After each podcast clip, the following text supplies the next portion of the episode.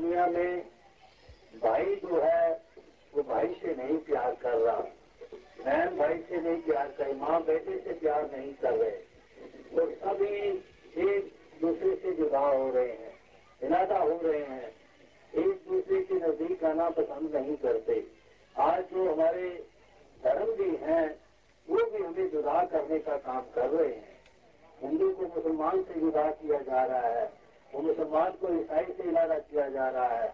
तो उसी की तरह एक ही धर्म में भी हमें जुदा जुदा किया जाता है। कोई कहता है कि ये ब्राह्मण है, ये शूद्र है, ये क्षत्रिय है, ये ऊँचा है, ये नीचा है। इन्हीं तरीकों से हम इंसानों को बांटा जा रहा है।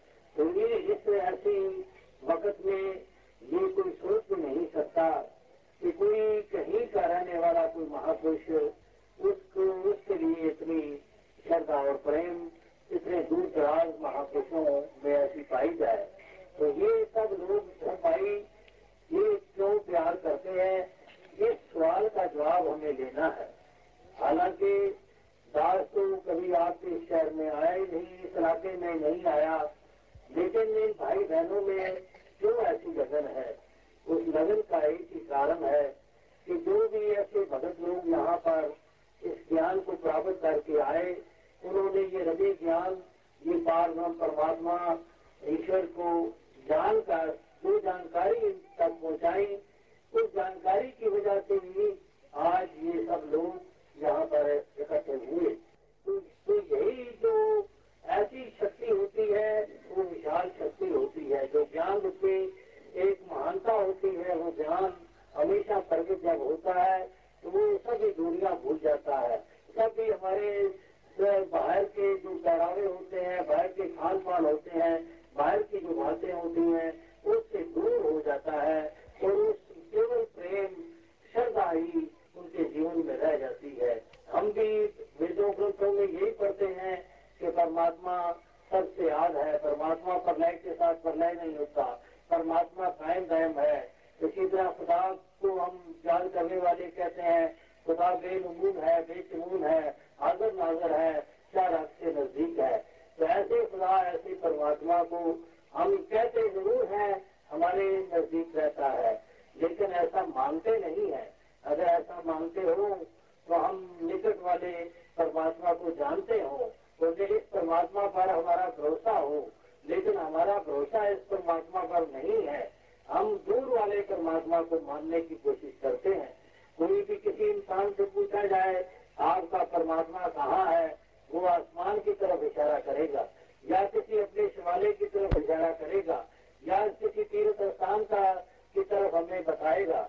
लेकिन हमारे भक्तों ने, हमारे जितने बुज़ुर्ग आए जो वेदों के रचेता लोग आए उन्होंने भी परमात्मा को सर्वव्यापी बताया जो सर्वव्यापी चीज़ होती है वो यहाँ भी विराजमान है यहाँ यहाँ भी मौजूद है जैसे कि हवा जो है यहाँ भी चल रही आपको नज़र आती है यहाँ भी आप श्वास ले रहे हैं और मुंबई में भी यही वैसी हवा वहाँ भी चल रही है तो कोई यहाँ का इंसान तो कहा जाए आप हवा से श्वास लो वो कहे कि मैं यहाँ तो श्वास नहीं ले सकता मैं मुंबई जाके लूँगा तो ये माना नहीं जा सकता उसको अवश्य यहाँ की हवा से ही अपना फ़ायदा उठाना पड़ेगा ये वो अज्ञानता में चाहे कहता भी रहे मैं यहाँ की हवा का फ़ायदा नहीं उठाऊँगा लेकिन ये ये माना नहीं जा सकता अवश्य से यहाँ की हवा का ही उठाना पड़ेगा।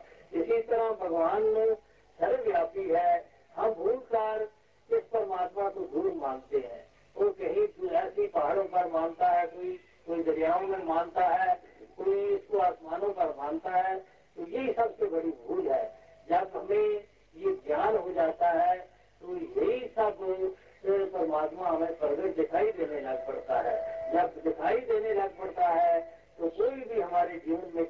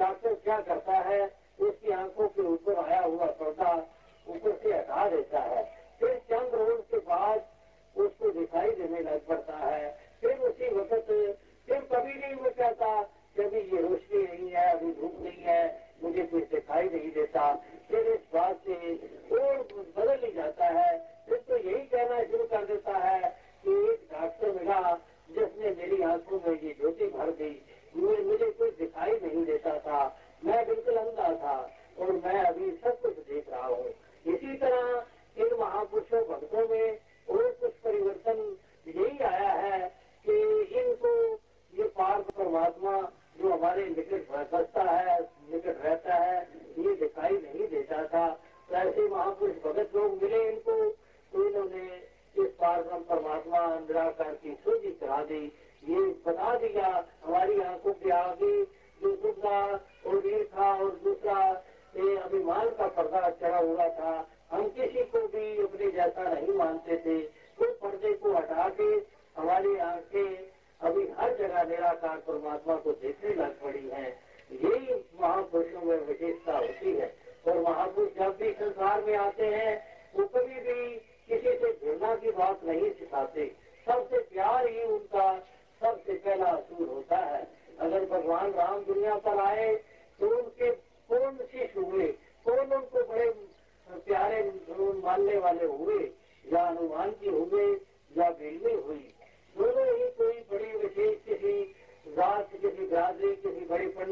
आसमान से तलब रखने वाले नहीं थे। वो बल्कि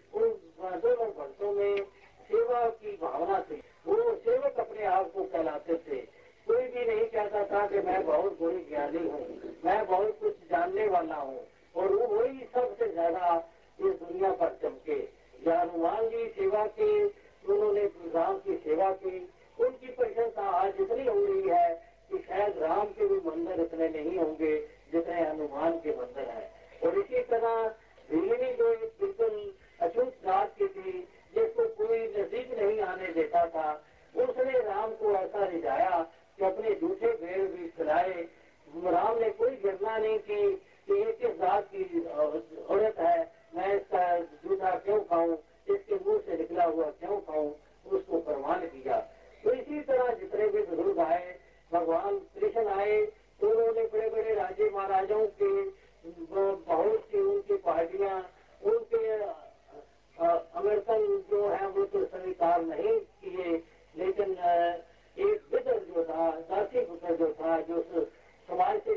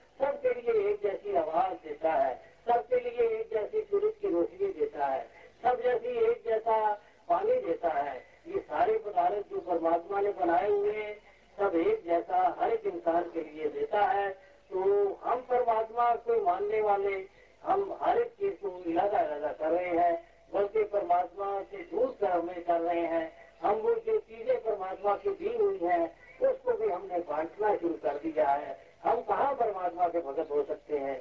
परमात्मा का स्वरूप वही है जो इस जमुना से, इस लहर विरोध से दूर होकर एक परमात्मा को ही मानने वाला बनता है।